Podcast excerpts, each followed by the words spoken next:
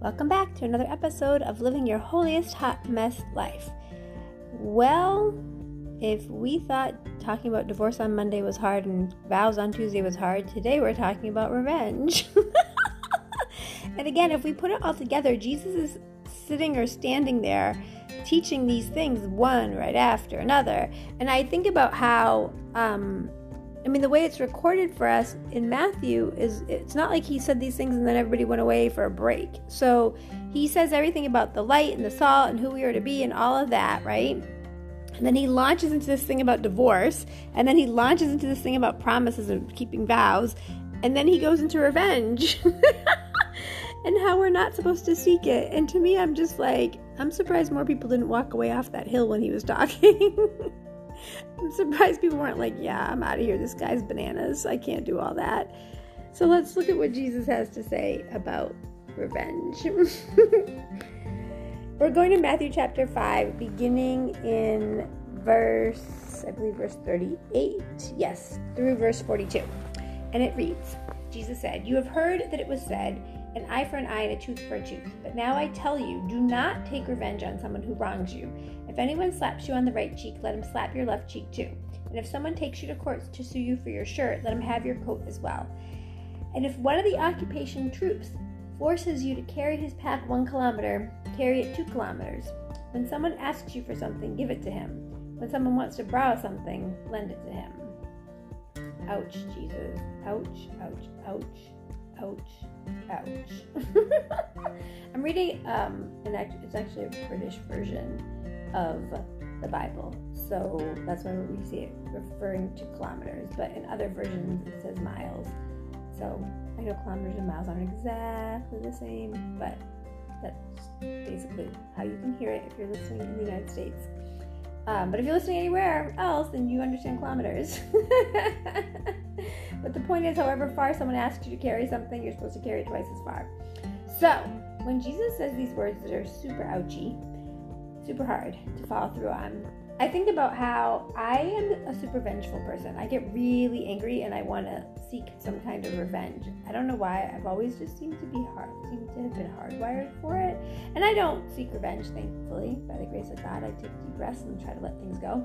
Um, but this idea of letting someone slap me on one cheek and then letting them slap me on the other, it literally makes me bananas.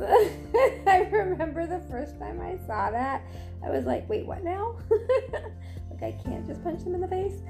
So this is what I, well, actually, before I talk about what I've learned about these verses and how I've made my peace with them, let's pause and reflect. What are your feelings about these verses? And what parts are the most challenging for you? And we'll be right back.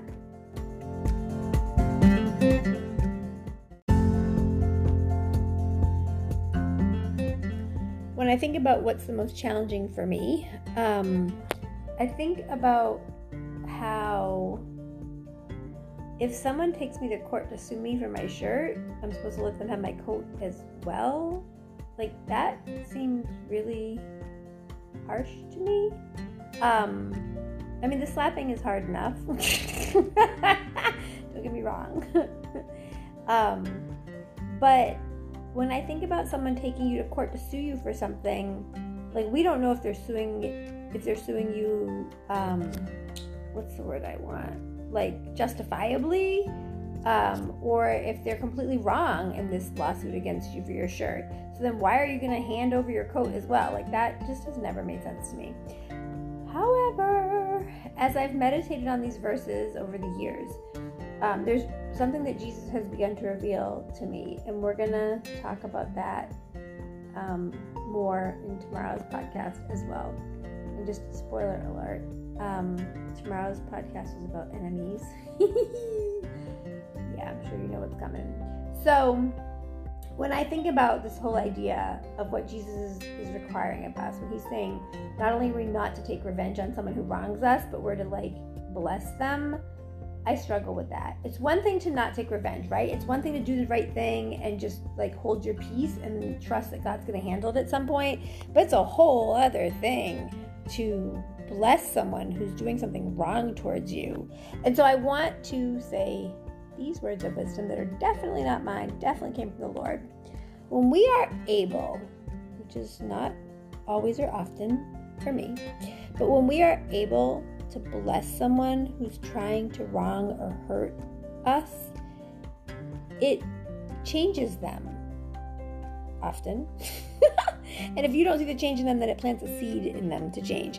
And I will give the best example I have. Um, I have a former student. I have a lot of former students that fall in this category. And they were horrendous to me um, in middle school. Not all of them. Some of them. Not all the time. Um, not not many of them. But there are certain children that would go out of their way to just be nasty to me. And I would go out of my way to be loving to them, which honestly a lot of times just made them angrier. But when they went to high school, some of them would come back, and not only would they apologize to me, but they would come back and they would thank me. They would thank me for the way I was able to just keep loving them and being kind to them, no matter how horrendously obnoxious they were to me. Um, And I don't think of them as enemies, so I don't think this is a good example to use for tomorrow's podcast for enemies. I think of them as just miserable people who really were hurting, and so they were trying to hurt me too.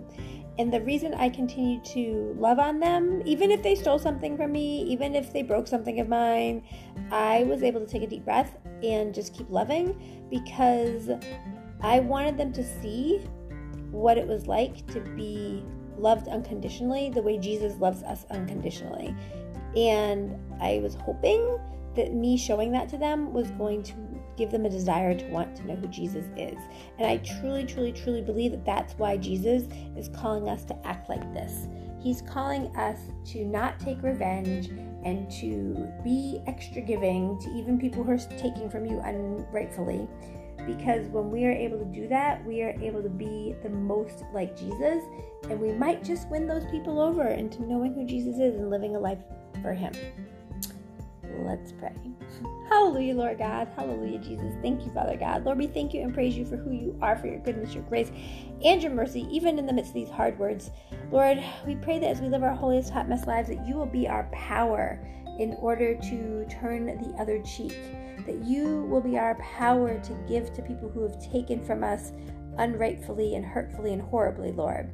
That you will be our power to give when others ask us for what we have, Lord God, and to lend to those who are in need, Lord God, whether we have been wronged by them or not, Lord. Help us to operate out of your Holy Spirit. Help us to live our holiest hot mess lives in a way that is best exemplifying of who you are and how you treat your children. In Jesus' precious name, amen. God bless you. I pray that this was a blessing for you. I pray that you will like, share, and subscribe, and that you'll come back to hear more tips and strategies on how to live your holiest hot mess life. God bless.